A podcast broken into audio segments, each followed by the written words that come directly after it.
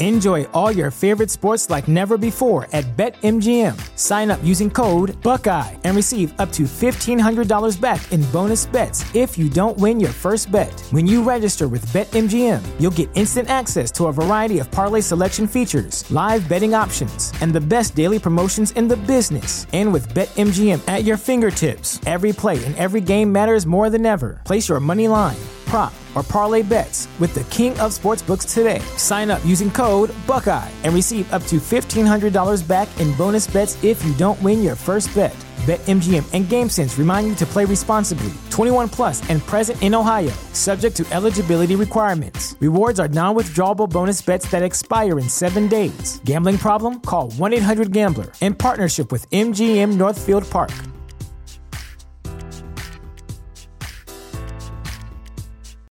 This is the story of the one. As a maintenance engineer, he hears things differently. To the untrained ear, everything on his shop floor might sound fine, but he can hear gears grinding or a belt slipping. So he steps in to fix the problem at hand before it gets out of hand. And he knows Grainger's got the right product he needs to get the job done, which is music to his ears. Call, clickgrainger.com, or just stop by. Grainger, for the ones who get it done.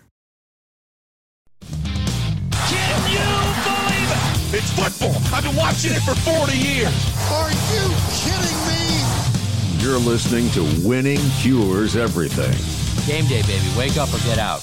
Here's your host, A confident young man, a superb athlete. Gary Sagers.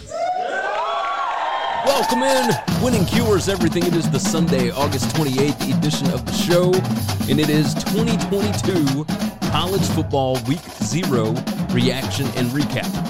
And I will go ahead and tell you, one, this is a lot later than it usually will be. Uh, we will be doing this at 9:30 a.m. Central Time, 10:30 a.m. Eastern Time. Going forward, I've been out of town this weekend. I was at my in-laws, had some things to take care of, etc.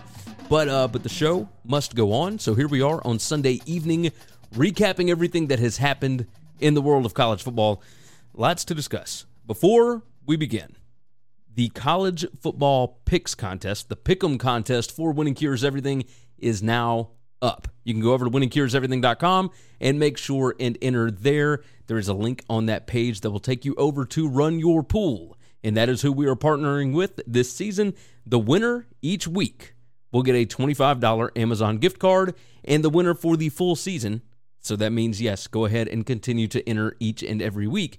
The winner for the full season uh, will get a prize to be determined within the next couple of weeks. So make sure that you are entering week in and week out so that you can build up those numbers. So go over to winningcureseverything.com, click on contest up at the top, and it'll be right there. Or to make it easy on you, I have put that link in the description on YouTube and on the podcast. So go ahead and get your picks in. They are set up and ready to roll. Now, this is episode 989. We are getting ever closer to episode 1000, and that'll be uh, in the first few weeks of the season. So hopefully you guys are ready. We are now on the three shows per week schedule. Hopefully you are subscribed if you're not already. Go ahead and subscribe on YouTube and on the podcast as well. The Tuesday evening show, the full show, will only be available on the podcast on Wednesday morning.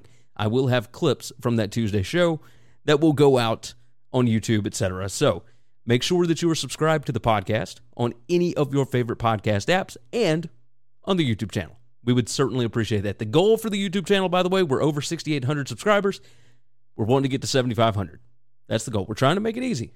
So just get us to 7,500, and that will help things out for sure. Now, uh, the Bet US College Football Show, by the way, 6 0 against the spread to start things off. Not too shabby. Not too shabby at all. We had four games that we picked. I had FAU covering seven against Charlotte, and they most certainly did. And I had uh, North Texas covering a pick 'em against UTEP, and they definitely covered that. 31 to 13, I believe, was the final. But we'll we'll get into all that. Let's start things off with what we're going to do each and every week, and that would be this. Uh, we have a top five for multiple different metrics here, uh, multiple different things. The first one is the top five most unlikely wins. So that is, you know, by post game win expectancy. Now, I'll go on and pull it up on the screen here. Post game win expectancy this week there was nobody that had a lower post game win expectancy than 50%. So honestly, it was 55%. But that number one there was Northwestern. 55% win expectancy against Nebraska. They come away with a 31 to 28 win. We will obviously discuss that here momentarily. And then number two was Western Kentucky, facing off against Austin Peay, an FCS school. They won that game 38 to 27. Uh, and there were some questionable moments. The first game, uh, Sans Zach Kittley, Sans Bailey Zappe, etc., did not go nearly as well as I think everybody assumed that it would, especially with the win total sitting at around eight and a half. They did get the dub though, and that's all you need really. Other than that, uh, the next closest one, I think Nevada and FAU at 85%. Everything else was, you know, North Carolina 96%, 99% for Illinois, 99 for Utah State, etc. It's it, this was what it was supposed to be. Uh, just some some teams that dominated on the scoreboard and in the stat sheet, uh, just quite a bit. Uh, as far as the next one, the top five most dominant wins, you can still see it here. That's post game win expectancy. There, there's going to be a lot more games each week, so this will make more sense to do a top five. Uh, but here, uh, you've got Vanderbilt over Hawaii. That was uh, what 63 to 10, something like that. Whatever. Oh, 60, yeah, 63 to 10. Uh, then you had UNLV against Idaho State, 52 to 21. You had Florida State against Duquesne, 47 to 7. Uh, North Texas against Utah. that one was 31 to 13. There were certainly questionable moments, but that one, yeah, North Texas a 100% win expectancy rate after that ball game. Illinois against Wyoming was 99, and so forth and so on. Uh, it was just a dominant weekend for the majority of the better teams, and there were no questionable calls, no questionable anything. So I was excited to be able to see real life football going on on my TV screen and on my iPad. Uh, there were a couple of them that I had to, you know, go back and forth and whatnot, but it was uh, it was a good time. The top five most exciting games. Now we did talk about this the other day, as far as uh, you know, which ones I thought there would be the most big plays, which ones I believed would be the closest games, etc. I said FAU and Charlotte would have the most big plays. I don't think I was necessarily wrong there. And I thought that the closest game would actually be um, UTEP and North Texas. That one ended up not being close at all, 31 to 13, as I mentioned before. But I'll bring up on the screen here the excitement index uh, via GameOnPaper.com. Which, by the way, if you are an advanced stats guy and you want to see exactly how valuable certain plays are, etc., that is going to be you go to every single week. Those guys do a fantastic job. It is a much more advanced box score than what you're going to get over at ESPN. I choose to look at both of them because this one doesn't have everything, but it's got almost everything that you could possibly need to see who actually performed the best in certain games. So in this spot, as far as excitement goes, and that is based on win probabilities jumping back and forth, etc. Your number one here, Charlotte at Florida Atlantic. It was a 10.1. Uh, the big plays that went back and forth, especially early, kind of swung momentum certain ways. And then, of course, once Chris Reynolds went out, which we will talk about, once he went out, eh, that was kind of all she wrote, right? So, big issues there for uh, Charlotte. Now, he did come back in the ball game, but by that point, Florida Atlantic had rung up 33 straight. So, either way, they are number one. Number two here is Nebraska and Northwestern, 8.31 there. And Following close behind was North Texas at UTEP, which I mentioned before. Early in this game, I mean, it was 14 to 13 at the half. So, of course, it was exciting. It got a little out of hand later, but uh, but you could see Hardison certainly a gunslinger. There were definitely opportunities for UTEP to be in that game, and uh, and that is why the excitement rating was was up on that one. Uh, the fourth one here is UConn and Utah State. Uh, you know, 5.61 here hey, UConn was up 14 to nothing. You know, uh, obviously, a comeback from Utah State made this, you know, it, it was an 11 point uh, final. Eh, you know. And then Nevada and New Mexico State, that one was close, but there was nothing happening in that ball game. So that one got a 4.7. So that's your top five on that one. But yeah, very interesting stuff from week zero for sure. But this is going to take us into the recap section of the show. Now, let me go ahead and write down our times here because we want to make sure that we keep up with these so that we can cut and paste and whatnot, and and they will be much more in depth as we get further into the season. We're going to start off with Nebraska and Northwestern. Of course, this one over in Ireland. Uh, I've got the basic stats that you would need to know up on the screen here. And the post-game win expectancy, as I mentioned before, 55% for Northwestern and 45% for Nebraska in a 31 to 28 game. Uh, the onside kick by Nebraska when they were up 28 to 17 early, early in the second half. Why would you do it? I mean, this is what everybody's laughing about right now, right? As Scott Frost, everybody knew that you had to come out with a win in week one or in week zero, and this is what they put up there. Now, if you look at the offensive yards per play, Nebraska had 8.44 in this game. The issue is, uh, let's see if we can move over over here. The scrimmage plays, only 62 for Nebraska, 80 for Northwestern. Uh, that that ain't gonna cut it. I mean, 8.44 is really good. The issue is the EPA here, the total EPA, 0.41, and for Northwestern it was 15.51. So the plays were much more. Uh, what's the word I'm looking for? Um, Northwestern just was more efficient and more effective in the way that they played this game. It was just insane to watch because I, I almost couldn't believe it. Uh, Nebraska gave up two 11 point leads here, and that is mind blowing stuff. Just mind blowing. Uh, Nebraska did have three turnovers. Obviously, that's important. Uh, Nebraska had a better third down conversion rate. They tried to go for it once on fourth down, didn't get it. Uh, Northwestern did get that one. Scoring opportunities. Nebraska had more scoring opportunities, but they had less points per scoring opportunity. I mean, who'd have thunk it? Uh, they had worse field position. Their their field position in this game, they averaged starting at their own 18 yard line. Hidden yardage. Pat Fitzgerald does it again. Like he just continues, even years for the Wildcats, they continue to be good over and over and over again. I mean, it's just mind blowing stuff. Ryan Hilinski really surprised me in this ball game because ever since he got to Evanston, he has not been a good quarterback. And maybe there's something to the idea of developing and learning under the system. Uh, Mike Bajakian, uh, I hope I say that right. That's the offensive coordinator for Northwestern. He uh, is still relatively new. He was the Boston College offensive coordinator when Steve Addazio was there. And he had some interesting thoughts, interesting things that he was doing as the OC early on. But I think once you get the system set, maybe that's okay. Their offensive line was a little bit better than I assumed that they would be. But at the same time, there's not a lot of depth on Nebraska's defensive line. I really thought Mathis was going to be more of an impact player than he showed in, in this first game. Um, but man, I mean, just just not good. All all over the place. Um, looking looking at expected turnovers, etc. Uh, turnover luck over here, and let's see if you can see it on the screen here. Uh, turnover luck as far as points go.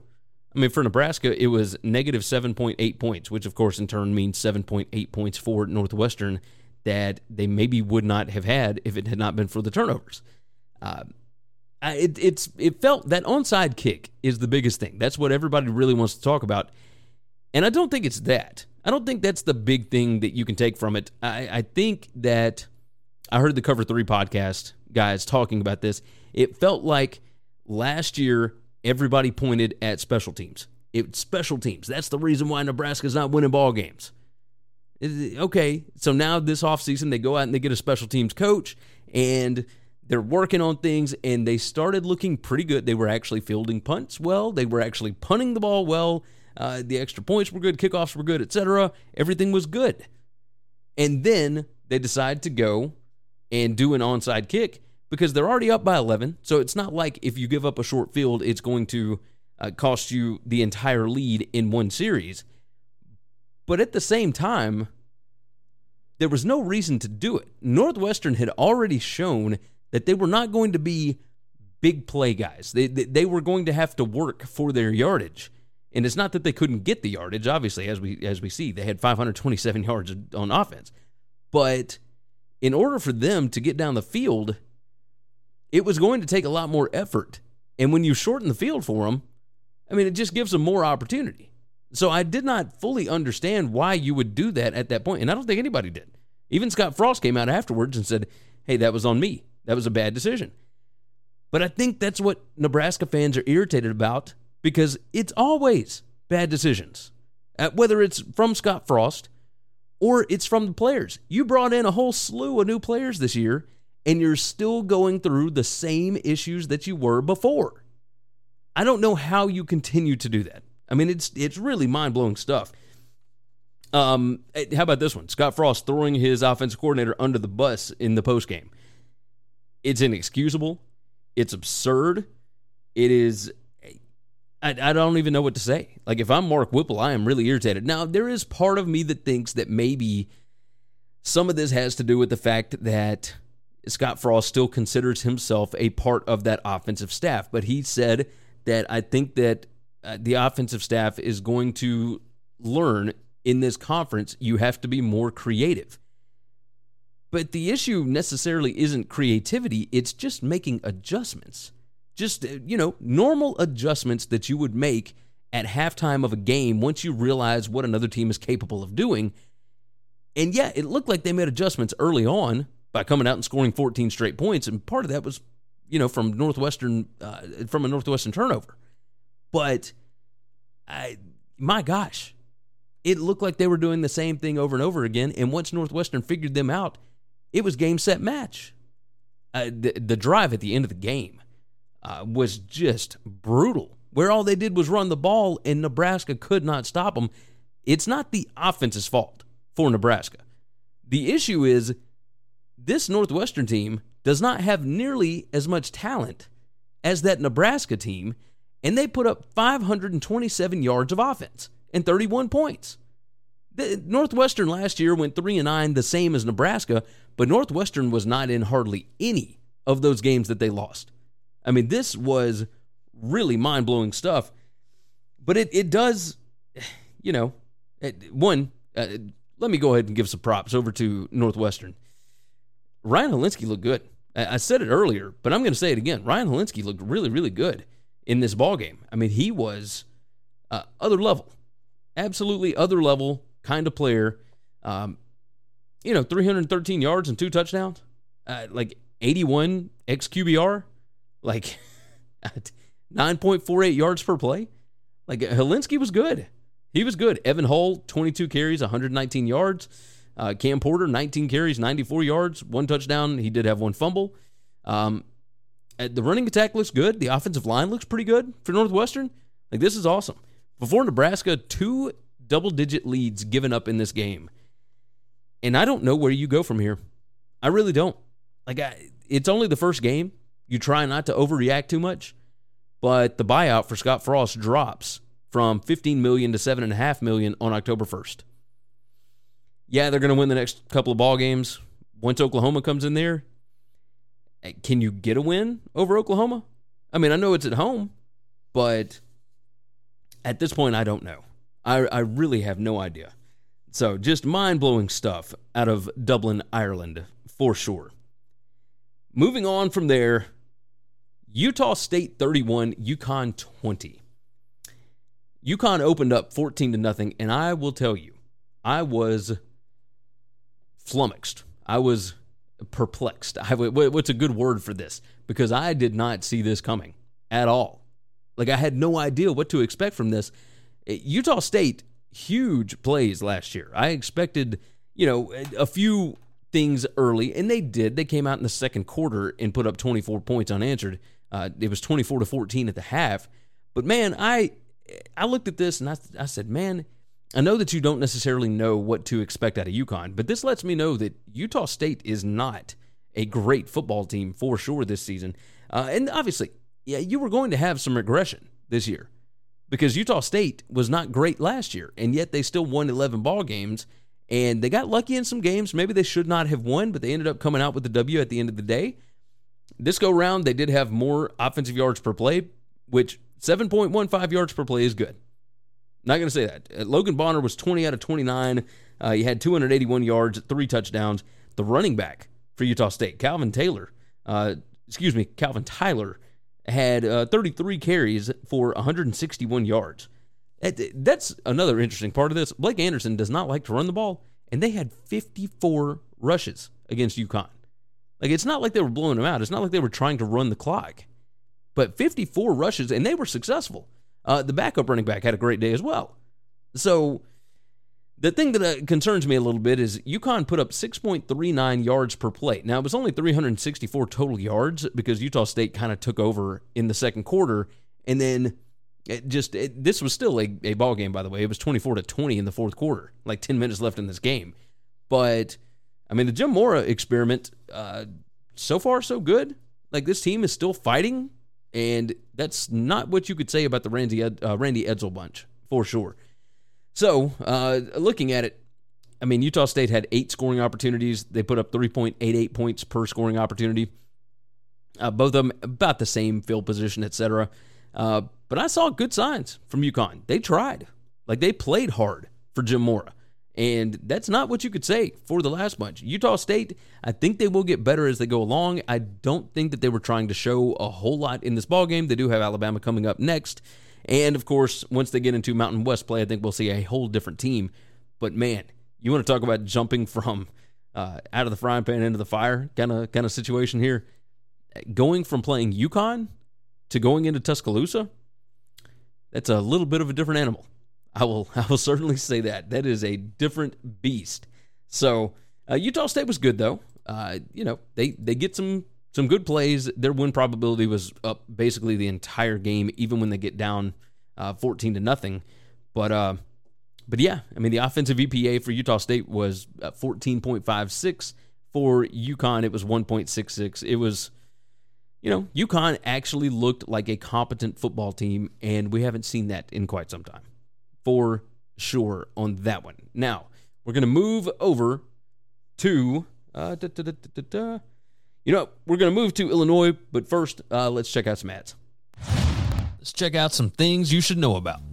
Visit winningcureseverything.com to find everything you need to know about us, including full shows in video or podcast form, gambling picks, merch, the gear we use, and more.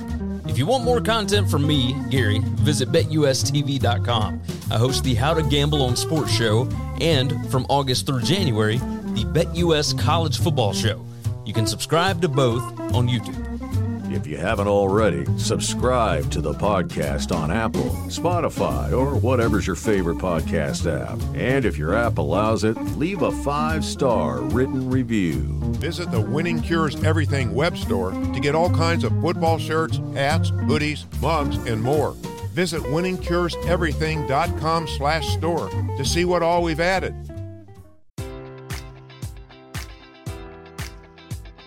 Enjoy all your favorite sports like never before at BetMGM. Sign up using code Buckeye and receive up to $1,500 back in bonus bets if you don't win your first bet. When you register with BetMGM, you'll get instant access to a variety of parlay selection features, live betting options, and the best daily promotions in the business. And with BetMGM at your fingertips, every play and every game matters more than ever. Place your money line prop, or parlay bets with the king of sportsbooks today. Sign up using code Buckeye and receive up to $1,500 back in bonus bets if you don't win your first bet. BetMGM and GameSense remind you to play responsibly. 21 plus and present in Ohio, subject to eligibility requirements. Rewards are non withdrawable bonus bets that expire in seven days. Gambling problem? Call 1 800 Gambler in partnership with MGM Northfield Park.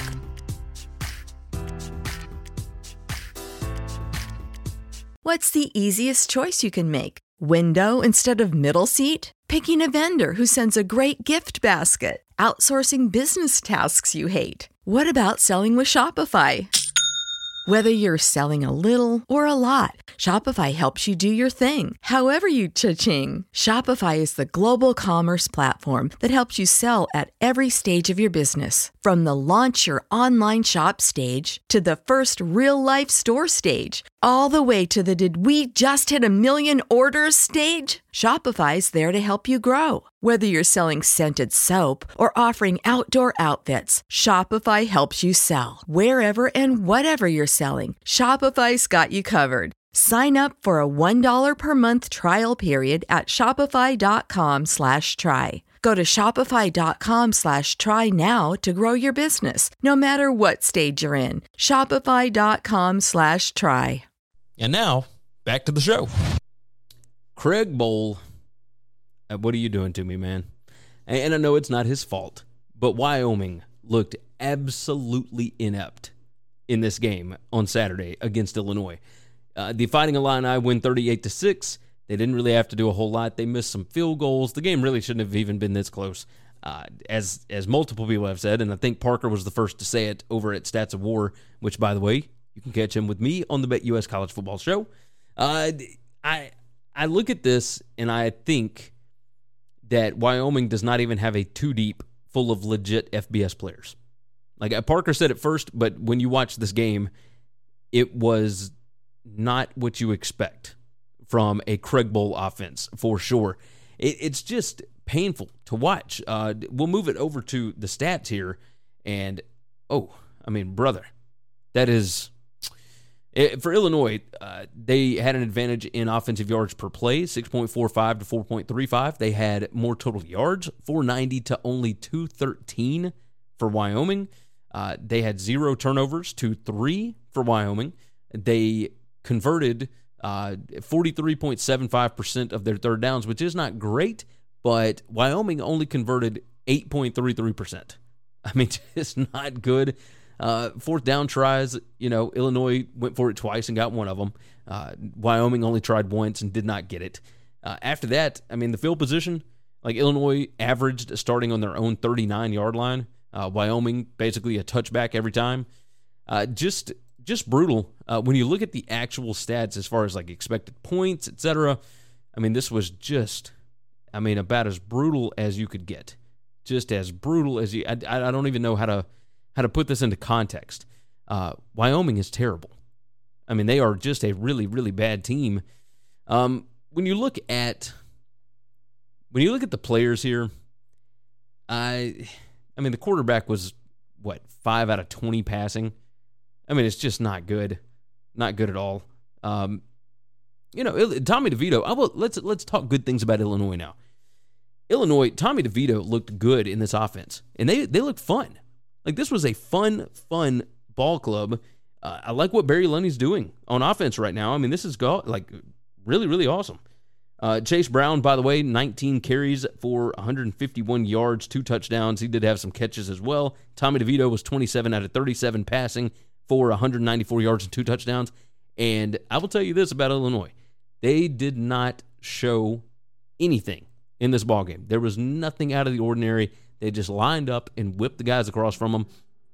Second half, you could really tell the difference in the offensive line for Illinois and the defensive line for Wyoming uh, because Illinois outweighed them by an average of like 50 something pounds per player. Just an absolute beatdown of those players. And I mean, Illinois did what they were supposed to do. Wyoming looks like they are going to be in some serious trouble. All those players that they lost to the transfer portal, uh, that's rough. I mean, this this game against Tulsa next week, the line is already jumping. Uh, we'll probably talk about it on uh, the Bet US College Football Show. But man, just brutal just brutal. Uh, Wyoming, uh, we wish you the best. We hope that you guys develop well, but this is going to be a rough year for sure. Illinois looks like fun. This could be a surprise team. You guys know how much I enjoy Bret Bielema. Uh, he looks like he's going to have fun with this bunch for sure. That will move us on over, and we are going to talk about. Write my time down. FAU 43, Charlotte 13. N'Kosi Perry in this one, 16 out of 22, 256 yards and one touchdown. Uh, you did have uh, the running back, uh, McCammon, um, 14 carries and 118 yards, one touchdown here. Uh, Chris Reynolds went out for Charlotte. He is the quarterback for the 49ers.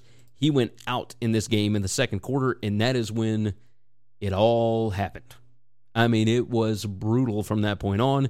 33 straight points for FAU, and this game got out of hand quick when the backup quarterback for Charlotte came in.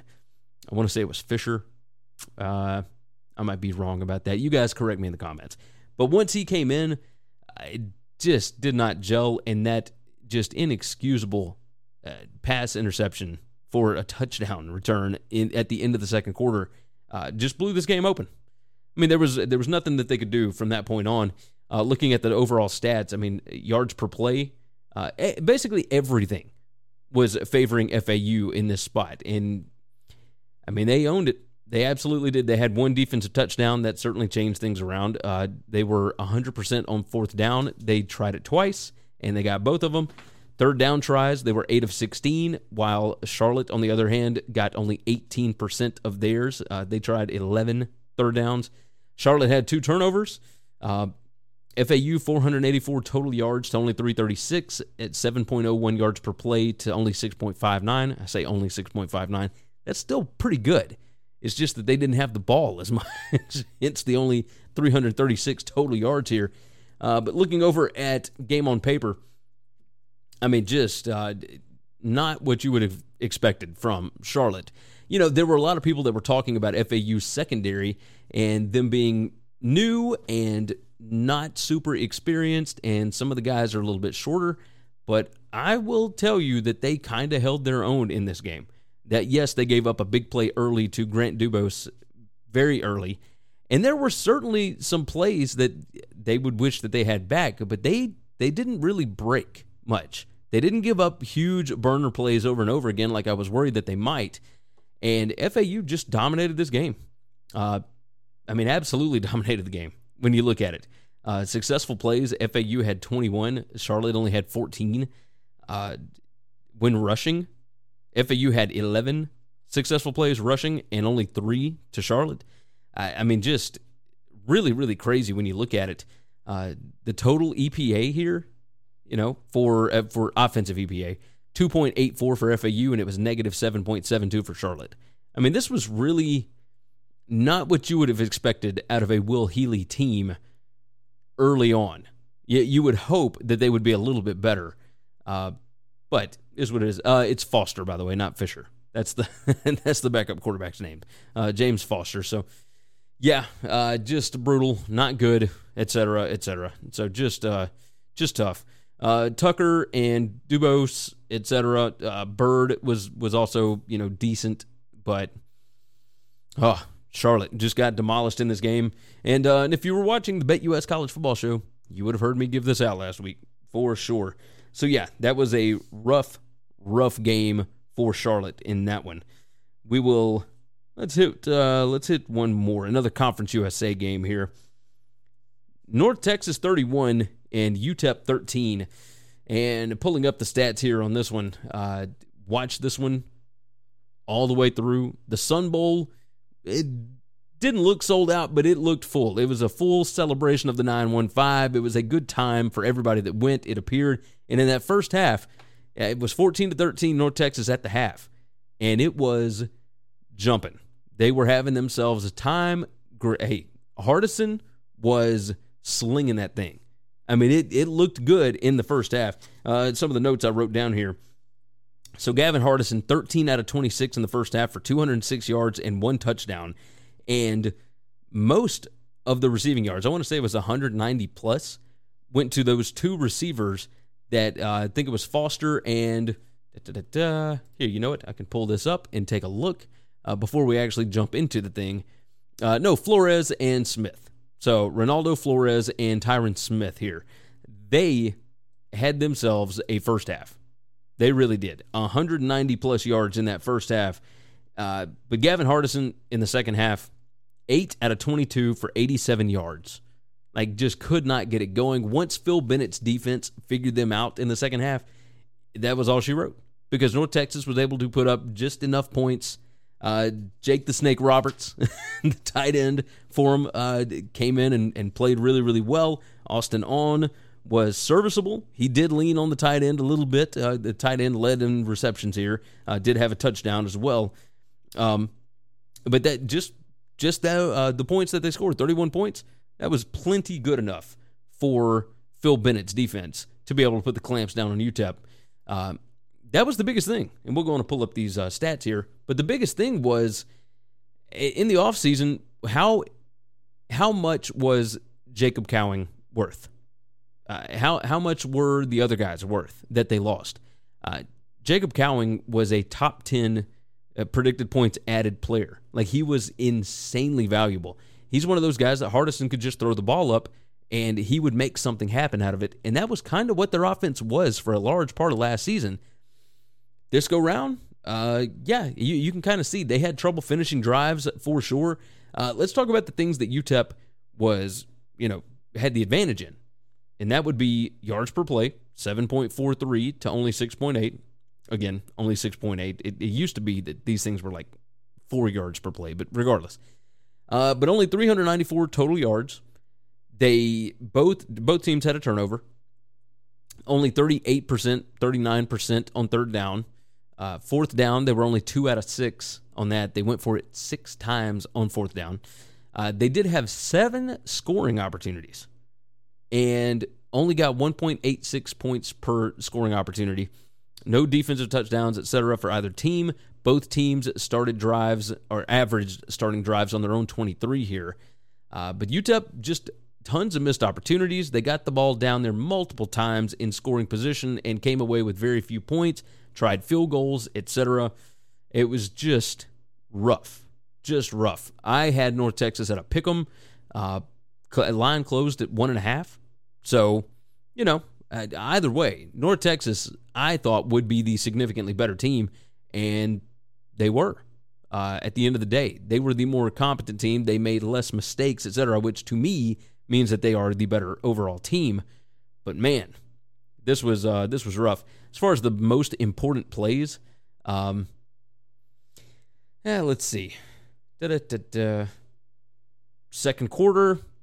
Uh, oh yeah, the fumble uh, that was recovered by uh, UTEP's uh, defensive end. Uh, that was a big one.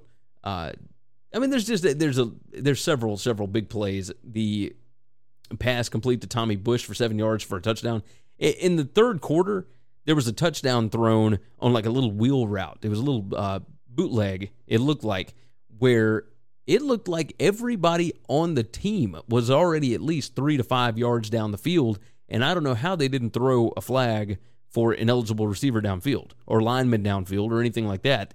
Uh, but they gave him the touchdown for sure.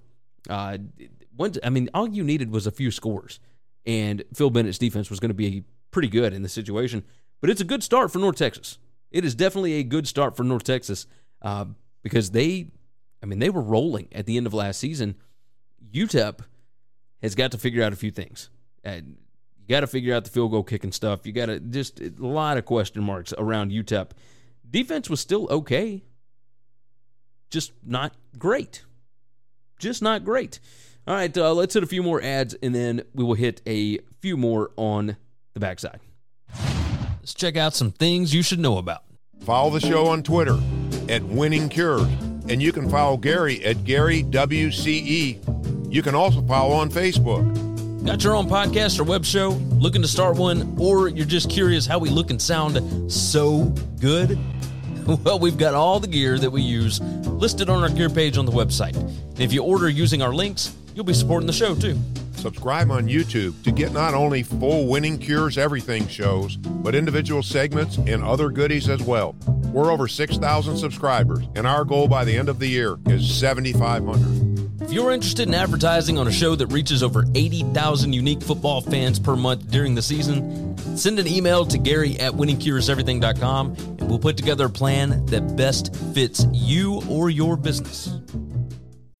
When you need mealtime inspiration, it's worth shopping Kroger, where you'll find over 30,000 mouthwatering choices that excite your inner foodie. And no matter what tasty choice you make, you'll enjoy our everyday low prices, plus extra ways to save, like digital coupons worth over $600 each week. You can also save up to $1 off per gallon at the pump with fuel points. More savings and more inspiring flavors make shopping Kroger worth it every time. Kroger, fresh for everyone. Fuel restrictions apply. Save big on brunch for mom, all in the Kroger app. Get half gallons of delicious Kroger milk for 129 each, then get flavorful Tyson natural boneless chicken breasts for 249 a pound, all with your card and a digital coupon. Shop these deals at your local Kroger today or tap the screen now to download the Kroger app to save big today. Kroger, fresh for everyone. Prices and product availability subject to change. Restrictions apply. See site for details.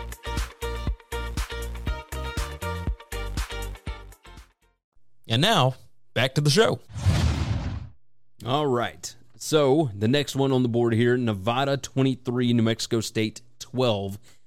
A lot of people were riding on New Mexico State because of the coaching mismatch, etc. And I said on on the BetUS College Football Show to be careful with this because that New Mexico State roster is awful. And I understand that Nevada's is not great, but you could see a significant talent advantage even with all the players that the Wolfpack lost, right? You could see it. I mean, it was just clear as day.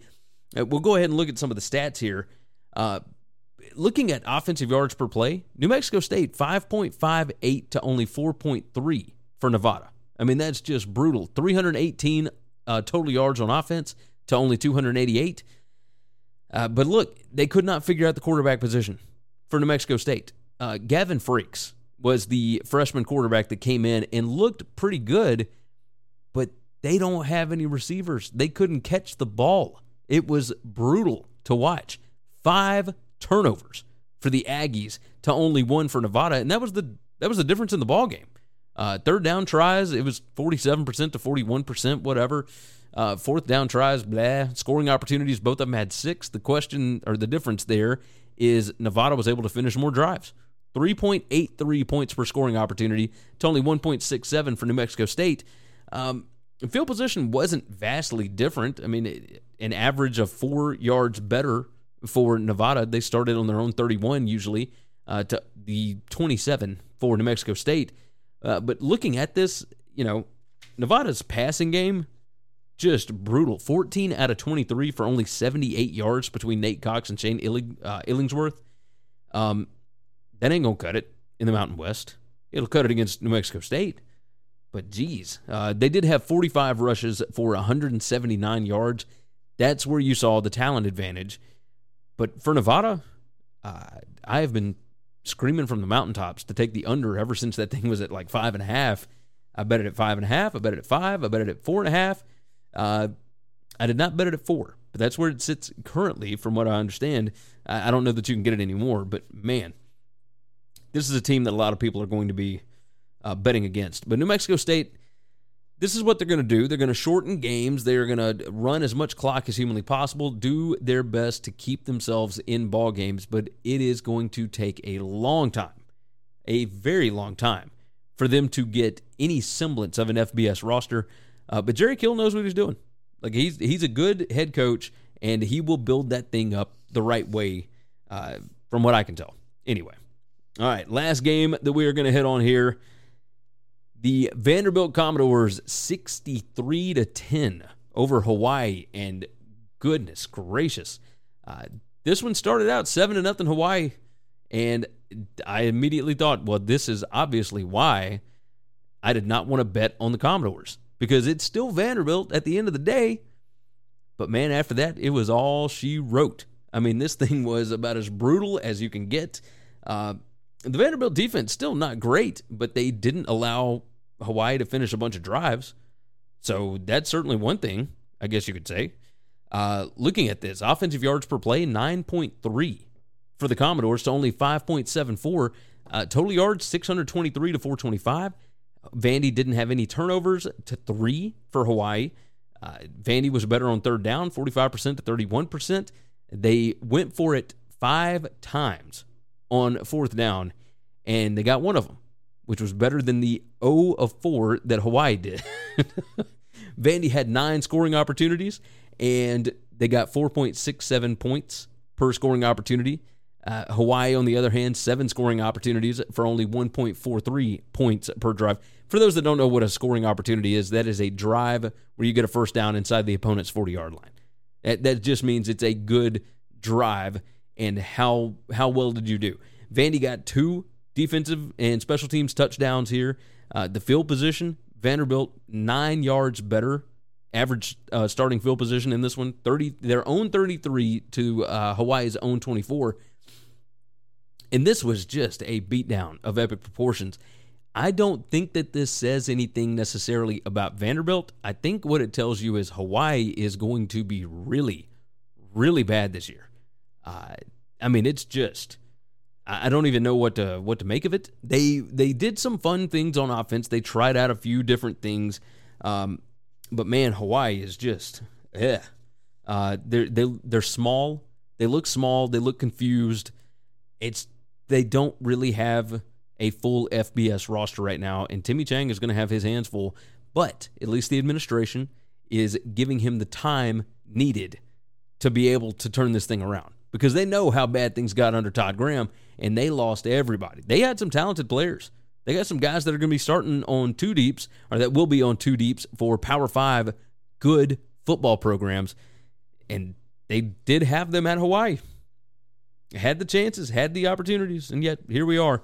But uh, regardless, Vanderbilt, this is the story 63 points. I mean, just looked awesome for Clark Lea. Uh, quarterback Mike Wright led the attack.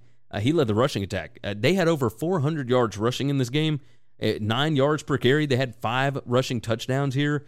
Uh, the passing game wasn't a lot to write home about, but they were able to uh, at least turn a few good plays. I will say that. Uh, this is good for Clark Lea. I mean, just great for Vanderbilt. You don't get to see this very often for the Commodores, and yet here we are. It was good stuff. Good stuff for Vandy. Good stuff for the SEC. Hawaii, just ooh, rough stuff. Rough stuff. Uh, let's hit on a few notes before we get out of here. Uh, we do have, of course, a show coming out on podcast on Wednesday morning, and then, of course, a Thursday preview show heading into Week One, Labor Day weekend, etc. Again, if you've not already, go over to winningcureseverything.com, enter the contest. It's right there at the top of the page, or there's a link in the description. Uh, make sure that you are subscribed to the channel, etc., and subscribe to the BetUS College Football Show. The link is in the description for that one as well. Uh, the show, by the way, powered by BetUS. That's right. We will, and if you're watching on the YouTube, you will be able to see that here. But uh, but yes, they are the exclusive sportsbook partner for us, the exclusive sports betting partner for us for this season. We could not be more excited to have them join the fold. I am glad that they are here, and I will point you their direction so that you can do all your sports betting over there. So. Uh, North Carolina won 56 to 24 over Florida A&M. There was a chance on Friday that this game might not happen because Florida A&M was down 20 something players due to academic eligibility issues. And yet Florida A&M had this at a 35 to 24 game late in the third quarter. Now North Carolina scored 21 unanswered in the fourth, but man, uh, that was that was interesting to see what was going on there. Drake Maye, by the way, looks really really good at quarterback. Uh, the defense First game for Gene Chizik. I don't know if they were trying to keep things as vanilla as possible. Uh, if maybe they didn't want to put anything on tape for App State this coming week, but whew, uh, questionable for sure. Florida State and Duquesne, forty-seven to seven. The Seminoles get the win there, and this one was just mired by uh, rain delays and everything else. And Florida State ended up having 400 plus yards rushing. Jordan Travis was fine. Uh, they had uh, one of their stud receivers that they are expecting to be a stud anyway uh, go out with an injury early, and from that point on, it was just hey, let's just not get anybody hurt. Let's go out here and dominate the way that we're supposed to dominate. Uh, first time that Florida State has started one and zero oh since I believe 2016. Uh, very interesting. So. Western Kentucky 38 to 21 or excuse me 38 to 27 over Austin Peay. Uh, mentioned that one earlier in the most unlikely wins, which it was still a likely win. The post game win expectancy was 72% for Western Kentucky. But, uh, but this was a weird one. Uh, Austin Peay gave them all that they wanted. Western Kentucky's got some things to figure out for sure. Uh, that quarterback did not look great. The offensive line did not look great. They got some things to work out on the offensive side of the ball and on defense. I mean, they gave up 27 to Austin Peay. They should have dominated this ball game, but still questions there. UNLV 52 to 21 over Idaho State. The wide receiver uh, Ricky White, the transfer from Michigan State, whew, eight catches, like a, 180 some odd yards or whatever it was. I mean, it's just he looks like he could be a dominant player in the Mountain West. So UNLV has got somebody that they can fling the ball to. Uh, he is going to be a lot of fun. A lot of fun. UNLV finally has a playmaker, and that could be interesting this year for sure. So keep an eye out on the Rebels over there. Uh, news as far as starting quarterbacks, etc. Texas A&M Haynes King is going to be their starter. I think we all kind of expected that. He is the longest tenured inside of Jimbo's offense. Everybody knows how long that playbook is, et cetera. It takes a long time to learn. Haynes King was the starter last year before he got hurt. Now he's back. Everything should be good. We'll see what this team looks like with Haynes King. Don't forget, they do have Max Johnson as the backup. So if things do not go well with King, don't be surprised to see Johnston make or Johnson make an appearance. Auburn has named TJ Finley their starting quarterback. I think we all expected that one. Zach Calzada not doing so great. Robbie Ashford, the quarterback that came in from Oregon, has looked pretty good for them as well. But TJ Finley understands Harsin's offense the best, etc. Uh, looks like it's going to be him again. So we'll we'll see in the second year under Bryan Harsin what TJ Finley can do. And finally, and we'll uh, we'll write a time down on this one. Jim Harbaugh decided to name two quarterbacks as his starters. And I found this very interesting and a lot of fun. And the reason I found this interesting and fun was because he named Cade McNamara the starter for week one. He named J.J. McCarthy the starter for week two. Uh, one is playing against Colorado State, the other was playing against Hawaii. And effectively, I think he did this to tell everybody to quit asking him who's going to be the starter. I think they don't know who's going to be the starter. Uh, Nick Saban used to do this all the time, right? Where they would have multiple guys listed as the starter, and you would get to week one. And remember, he famously did this with Blake Barnett and Jalen Hurts, etc. Blake Barnett came in, looked like a deer in headlights. Jalen Hurts took over the offense against USC. The rest was history. Uh, but you will see this over and over again. He did it with Jalen Hurts and Tua uh, early in that season, in 2018, I guess it was, whatever. Like this is a this is a weird tactic. I think he just wants to see JJ McCarthy have some starting experience. Give him an opportunity to see what he looks like when he is the guy with the ones all week, etc. he didn't have to say anything about this. He didn't have to come out and say anything. I think this was his way of telling the media, "Hey, we're going to give both guys an opportunity, and we don't think that Colorado State or Hawaii can play with us. So we're just going to give both of them a shot to be the starter heading into those weeks." I don't dislike the idea. I think this is a pretty smart idea when you think about it to give both of them equal opportunity in a different kind of setting. Because inside the practice field setting, it's different when you're running with the ones as opposed to the twos. So you want to see exactly what they look like in those situations. And yes, you're already doing it in fall camp. We get that. But now you're heading into game week. Game week, a little bit different setup. I'm curious. I'm curious what this is going to look like. I want to see JJ McCarthy. I think he has a higher ceiling than Cade McNamara. But the other side of this is that McNamara, of course, the veteran presence, less likely to make the mistake that is going to hurt you. Everybody remembers JJ McCarthy making the mistake against Michigan State last year. All in all, I still think he has a way higher ceiling, a way more explosive player. But is he going to do that thing that can cost you the game? That's where the question comes from. So I think it's a good idea for Harbaugh. I think Michigan is doing the right thing here. Uh, so we'll we'll see. We'll see as we go further along. All right, this thing went a little bit longer than I anticipated it being, but hey, it's week zero. I'm excited. It's going to be a good week. Week one coming up. Uh, Tuesday show, Tuesday night, of course, the Wednesday morning podcast. Going to be a lot of fun. We're going to have a lot of different things that we're going to hit on. Along with that, the BetUS College Football Show. Tuesday and Wednesday, both 1 p.m. Eastern Time. Make sure that you tune in, get some good picks, etc. We're going to have some really good analysis. Parker Fleming, Kyle Hunter, and then, of course, I'm on there as well. Uh, nothing from me is nearly as good as what those guys provide. But regardless, you guys go ahead and subscribe over there. Subscribe on this channel. Share the show out. Tell your friends. Jump in the comments. I'd love to hear everything. With that said, we're going to get out of here. You guys take care of yourself, take care of each other, and hopefully, all of your tickets cash this week. Thanks for listening to Winning Cures Everything. Make sure and subscribe on YouTube or your favorite podcast app, and make sure to leave a nice five star review. You can follow Gary on Twitter at GaryWCE, and the show is at Winning Cures. Be sure to check out the merch in our web store and share the show.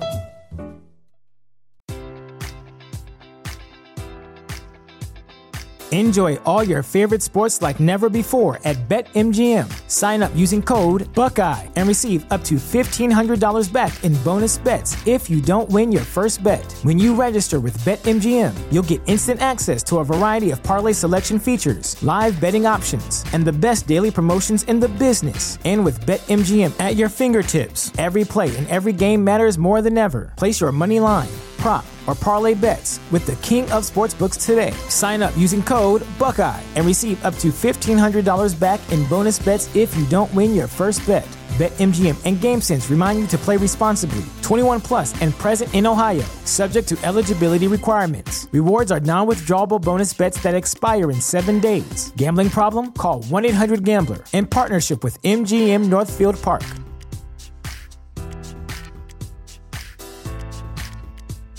This is the story of the one. As head of maintenance at a concert hall, he knows the show must always go on. That's why he works behind the scenes, ensuring every light is working, the HVAC is humming, and his facility shines. With Grainger's supplies and solutions for every challenge he faces, plus 24 7 customer support, his venue never misses a beat.